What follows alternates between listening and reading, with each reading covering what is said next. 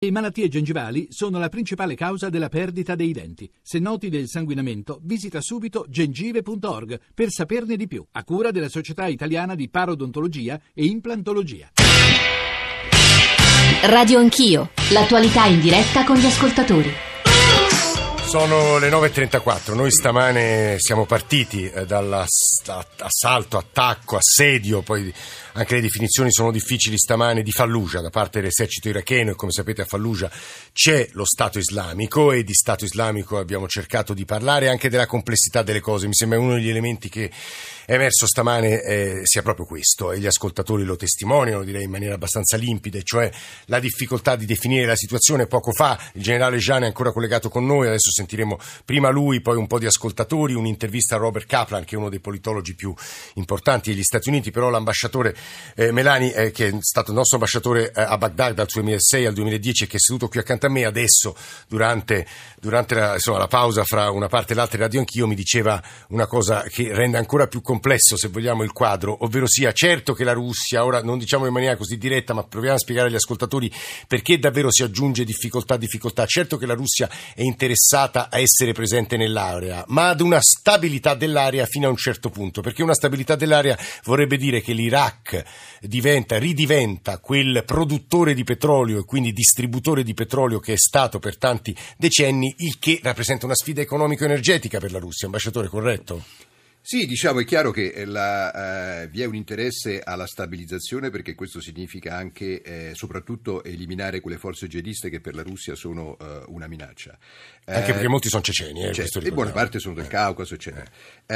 Eh, dall'altra è, è, è chiaro che la politica estera russa è in parte condizionata anche dal fatto di essere un paese la cui economia è soprattutto basata sulla, sulla produzione e esportazione di idrocarburi, e quindi questo è un fattore nella sua, eh, nelle sue eh, valutazioni. Credo che sia molto importante poter lavorare insieme alla Russia, perché è chiaro che è indispensabile per arrivare ad una soluzione eh, dei problemi nella regione. Naturalmente non è una situazione che può essere risolta fra, fra, fra, fra, soltanto dalle potenze esterne. Le potenze esterne possono aiutare, possono dare un contributo, ma sono soprattutto i paesi dell'area e poi ovviamente le popolazioni dei singoli paesi che hanno eh, in mano la soluzione. Il ruolo delle potenze esterne però è senz'altro molto importante. Allora, i paesi dell'area, noi dal generale Carlo Jean vorremmo farci spiegare due cose. Stamattina, lo dicevo poco fa, leggevo che a Fallujah adesso c'è il rischio eh, di una guerriglia urbana, il che significa con decine di migliaia di civili al suo interno, dei rischi altissimi di stragi, e c'è il rischio della ferocia sciita, la vendetta nei confronti dei sunniti. E poi la seconda domanda riguarda la forza degli eserciti. Chi è lì che ha le armi e gli eserciti migliori? Generale Jean. Guardi, nel caso di Fallujah sicuramente la preoccupazione è quella che le milizie sciite possano fare a Fallujah quello che hanno fatto a Tikrit, in cui praticamente la popolazione sunnita è stata considerata alleata dello Stato Islamico e ha subito grosse vendette da parte delle milizie sciite. Eh, comunque sembra che il governo di Baghdad abbia abbastanza la situazione sotto controllo, e che comunque a eh, Fallujah eh, siano intervenute parecchie milizie sia sunnite sia l'esercito regolare di Baghdad, in cui sono presenti un numero notevole di, sci, di sunniti. Ecco, dicevo poco fa, eh, le armi in campo, gli eserciti in campo, la forza degli attori sul terreno. Sa, il, quello è difficile eh, valutare eh, i rapporti di forza, in quanto si tratta di una guerra completamente asimmetrica, non solamente in quanto vengono utilizzate da parte dello Stato Islamico attentati e così via, ma anche in quanto i combattenti so, hanno motivazioni del tutto diverse. I combattenti dello Stato Islamico, in particolare i foreign fighters, soprattutto i settemila foreign fighters che provengono dall'emigrato del Caucaso e dall'Asia centrale, che sono un pochettino la punta di diamante delle eh, forze dello Stato Islamico, combattono fino alla fine, combattono fino alla morte, e hanno eh, un inquadramento di primo ordine, inquadramento di primo ordine soprattutto garantito dalle forze speciali che avevano, servivano Saddam Hussein. Eh, alcuni comandanti, tipo quel eh, Omar al-Cecenna, che era un eh, proveniente dalla Cecenia, eh, che comandava prima nella zona di Ramadi, Fallujah, poi è stato eh, eh, ucciso dai bombardamenti americani nella zona di Raqqa. Era sicuramente un genio tattico, basta vedere le manovre, contromanovre, eh, ritirate improvvise e improvvisi contrattacchi che lui effettuava e che hanno messo in, in grossa difficoltà le forze sia eh, delle, il governo di Baghdad sia le forze delle milizie sciite. E credo che questa analisi di Carlo Jean sia stata molto utile ai fini di quel tentativo di chiarimento che stiamo portando avanti stamane a Radio Anch'io. Lo ringraziamo molto. Ci sono due domande di due ascoltatori eh, alle quali spero possa rispondere l'ambasciatore Melani. Giuseppe da Roma e Giovanni sempre da Roma. Giuseppe, buongiorno. Buongiorno, Ci buongiorno dica. Zanchini. Buongiorno a lei. Beh, io mh, seguendo la questione del Medio Oriente mi sono reso conto di una cosa, forse sbaglio, però l'ambasciatore potrebbe delucidarmi. Il... Io vedo che la Russia, gli interessi della Russia, condivisibili o meno, sono molto chiari. Quello che non è chiaro è l'interesse dell'Europa e degli Stati Uniti, nel senso che sulla carta sono chiari, ma poi negli effetti sono molto a molto discontinui. E non solo mi riferisco alla Siria, ma guardi quello che sta succedendo in Libia, in cui c'è un'inchiesta dell'ONU che, che teoricamente ha l'appoggio di tutta l'Europa, ma poi i singoli paesi sì, fanno politica indipendentemente da quella che è la posizione eh, comune del, dell'Europa. E questo mi sembra, voglio dire, uno degli elementi eh, di grande... di grande debolezza dell'Europa stessa sì, e Giuseppe. Degli Stati Uniti, i quali hanno innescato una serie di, eh, di reazioni, appoggiando tra l'altro alcune, alcuni movimenti come quello del, delle primavere arabe, ma senza rendersi conto di quale poteva essere la conseguenza di questa. Io credo che l'analisi Giuseppe e le domande che pone siano sacrosante, ambasciatore, sono le divisioni europee che emergono. No, no non c'è dubbio, non c'è dubbio, diciamo che l'Europa nel suo insieme, come dicevo precedentemente, è, è fortemente interessata alla stabilizzazione, però è chiaro che ci sono anche eh, degli interessi poi particolari eh, dei diversi paesi che molto spesso non riescono eh, a trovare una eh, composizione. Eh, io credo che quanto eh, però viene fatto sul terreno adesso dalle, eh, dalle forze che sono presenti, dagli italiani, sono presenti anche i tedeschi. Eh, tra l'altro le, le forze italiane andranno a Mosul a protezione della Liga. Andranno, la, andranno anche a Mosul. E qui mi riferisco a quanto diceva precedentemente il generale Jean. È molto importante nell'azione che stanno facendo questi addestratori che sono lì, di fare in modo che nella ricostruzione dell'esercito iracheno ci sia questa forte partecipazione di sunniti, di arabo-sunniti, assieme agli sciiti. Ecco, questo è un aspetto fondamentale perché sennò altrimenti l'esercito iracheno viene eh, vissuto dalla popolazione arabo-sunnita come, eh, una, come, come, come una realtà ostile. Quindi lavorare su questa, su questa coesione, su questa inclusione è una cosa estremamente importante e su questo mi pare che eh, ci siano delle, eh, delle eh, convergenze. Dico, è evidente poi che per quanto riguarda gli americani, gli americani sono stati molto scottati dall'esperienza irachena. Eh, a questo proposito mi permette una domanda, ambasciatore. Obama mm. è considerato in politica estera un presidente prudente. Vincesse Trump, vincesse la Clinton, come cambierebbero le cose? È difficile dirlo adesso. Dunque, diciamo, innanzitutto eh, c'è un cambiamento strutturale che è intervenuto eh, per quanto riguarda i rapporti tra gli americani e il Medio Oriente, ed è quello che gli americani non hanno più la stessa dipendenza energetica che avevano precedentemente da quest'area. Vi è anche il fatto che l'interesse eh, americano anche si è eh, mh, progressivamente spostato verso l'Asia e eh, il Pacifico, dove effettivamente c'è un dinamismo della Cina che eh, viene visto dagli Stati Uniti come qualcosa che eh, occorre in qualche modo eh, contenere. Detto questo, però, è chiaro che, a mio avviso, che c'è sempre un interesse americano a che il Medio Oriente non eh, perpetua Non, non, non continui ad essere in una situazione di caos per, tutti, per tutte le conseguenze in termini di sicurezza che questo comporta eh, innanzitutto per l'Europa, anche per gli Stati Uniti, e bene o male insomma per l'Europa gli Stati Uniti mantengono eh, l'Europa mantiene la, la, la, per gli Stati Uniti la sua, eh, la sua importanza. C'è, eh, ci stava sì. ascoltando il professor Campanini che tra poco sì. sentiremo. Volevo sentire però Giovanni da Roma che avevo lasciato appeso e con il sì. quale mi scuso. Giovanni, scusi, buongiorno. Buongiorno a lei. Prego. Volevo fare alcune riflessioni circa l'esportare la democrazia da parte di sì. noi occidentali. Sì, certo. L'ultimo risultato, eh, gli ultimi risultati sono la Libia e l'Egitto. In Egitto poi avevano vinto i Fratelli Musulmani, però dato che non ci stavano bene perché erano musulmani, abbiamo messo al Sisi. E poi diciamo che c'erano i dittatori in quella zona, ma ce li mettiamo noi quei dittatori. Però, però non sempre, Giovanni, in realtà qualche volta sono decisioni autonome, percorsi autonomi. Le, sull'Egitto sicuramente ci sono degli interessi occidentali, ma credo che sia stato un percorso anche interno, ma su questo l'ambasciatore sarà più preciso di noi. Giovanni poi magari ne sa molto più di noi, ma insomma finisca.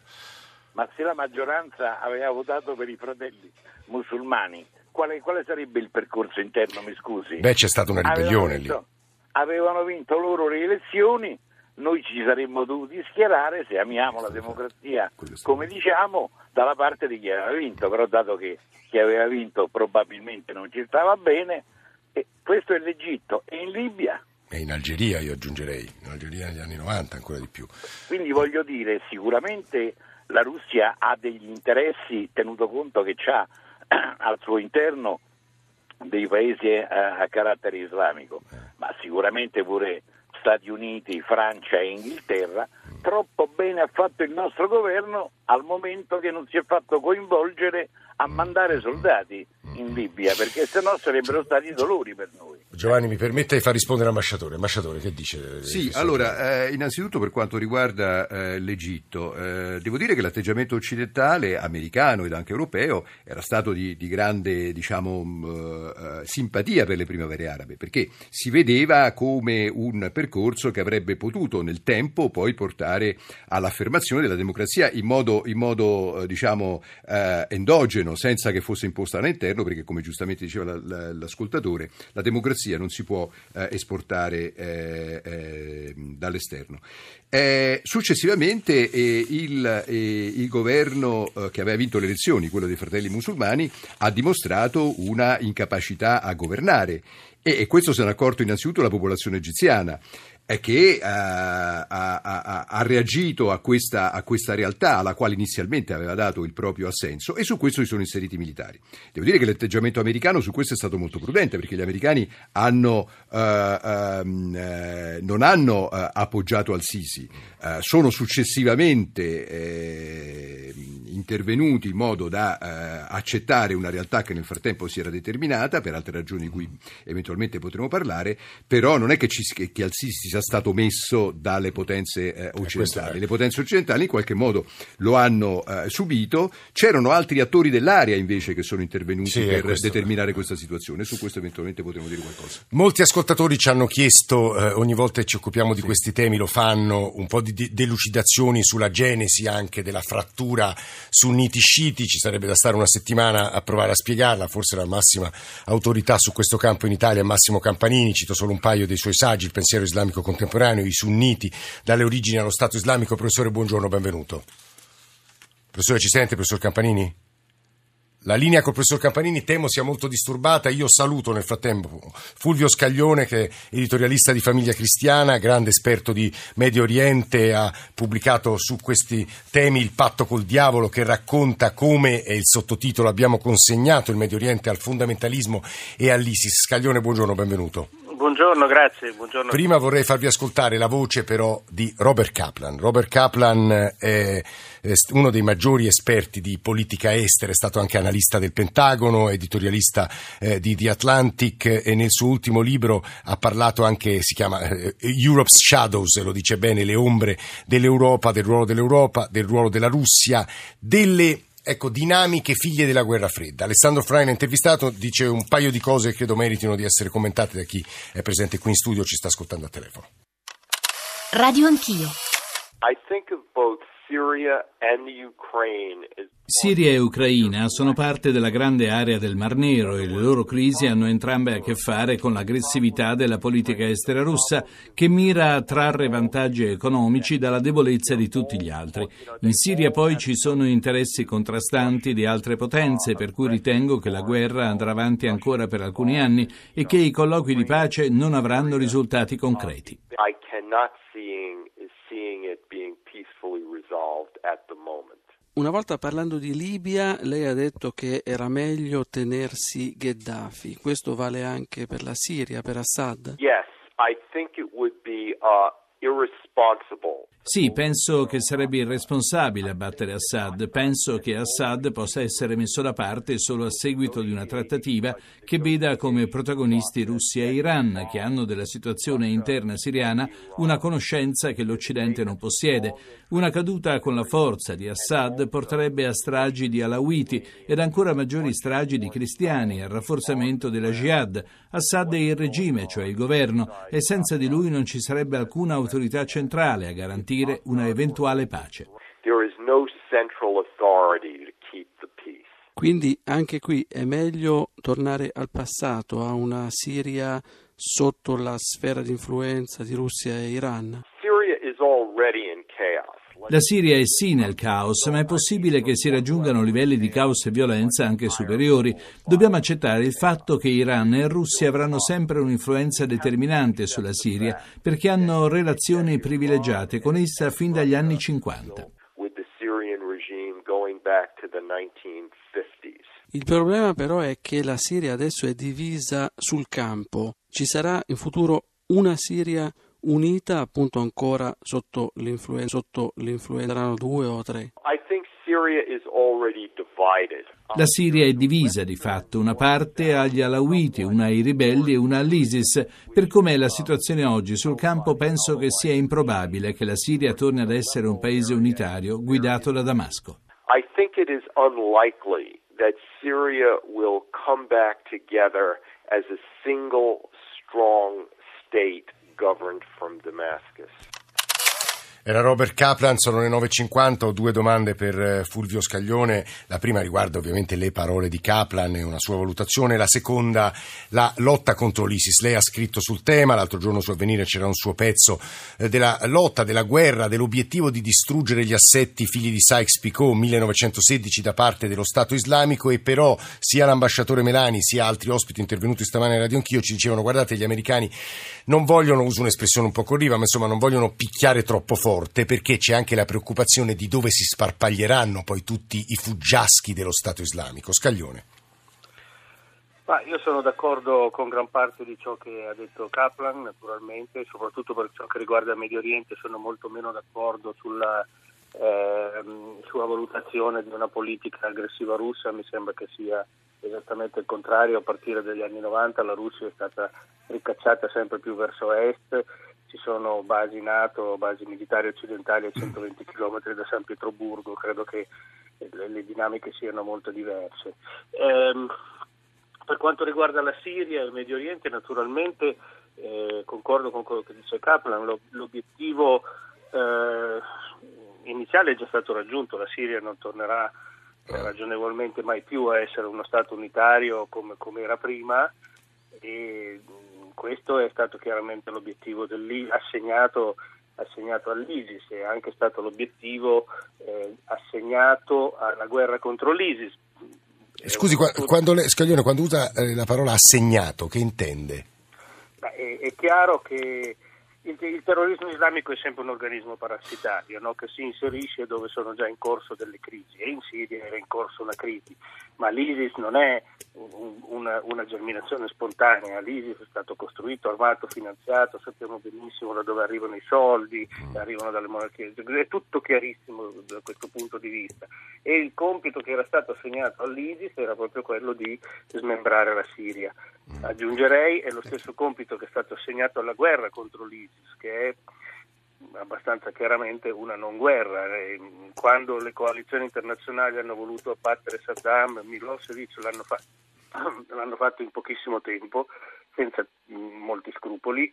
L'ISIS sono due anni che viene bombardata senza che sostanzialmente succeda niente di particolare, quindi è chiaro che all'ISIS è stato anche concesso il tempo e il modo per raggiungere questo obiettivo, che era di smembrare la Siria. Certo, questa è una lettura piuttosto interessante che si aggiunge a quelle che abbiamo elaborato stamane, cercato di elaborare. Eh, siamo partiti dalla questione curda, perché chi credo stia riuscendo in un suo lontano obiettivo siano stati i curdi. C'è un WhatsApp su questo, però una domanda, un tentativo di domanda, perché la linea è in treno, quindi molto ballerina, al professor Campanini la vorrei tentare. Professore, ci sente adesso?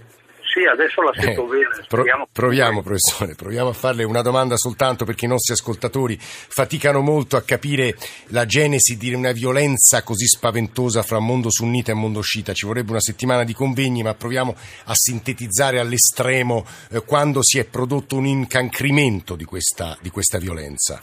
Ma questo si è prodotto essenzialmente dopo la rivoluzione iraniana del millenovecentosettantanove, perché la presa del potere di Khomeini in Iran all'inizio è stata vista come una vittoria di tutto il mondo islamico, però in realtà ha squilibrato dal punto di vista geopolitico e strategico gli equilibri della zona delicata del Golfo, quindi l'opposizione tra sunniti e sciiti è diventata un po' la foglia di fico dietro cui si sono nascoste, dietro cui si nascondono le rivalità egemoniche dell'Iran e dell'Arabia Saudita, e naturalmente in questo tipo di eh, disastro, in questo tipo di conflitto e di contatto si sono inserite delle forze aliene, soprattutto dopo la dissoluzione dell'Iraq, che hanno, dopo l'invasione di Bush nel duemilatré che ha dissolto l'Iraq, che hanno portato a un incancrimento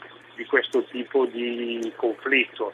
Ma chiaramente non è tanto un conflitto religioso, perché sunniti e sciiti hanno convissuto insieme per secoli, quanto è un conflitto di tipo politico che appunto deve essere giustificato a livello degli equilibri egemonici nella zona del petrolio e nella zona del Golfo. Questa devo dire che in pillole è una spiegazione mo- molto, mo- molto plausibile, se posso aggiungere una considerazione mia alle parole di Massimo Campanini. Non voglio lodare i nostri ospiti stamane, ma se potete, chi non ha sentito solo un pezzo della trasmissione sul podcast, attraverso il podcast e lo streaming potete riprendere alcune delle cose che sono state dette, che un pochino di chiarezza sulla complessità che abbiamo eh, cercato di sottolineare è stata fatta. Dicevo i curdi, siamo partiti dai curdi e dalle ambizioni curde. C'è un WhatsApp che vorrei far ascoltare e nel ringraziare Massimo Campanini, a Scaglione e all'ambasciatore Melani per chiudere la trasmissione stamane. WhatsApp.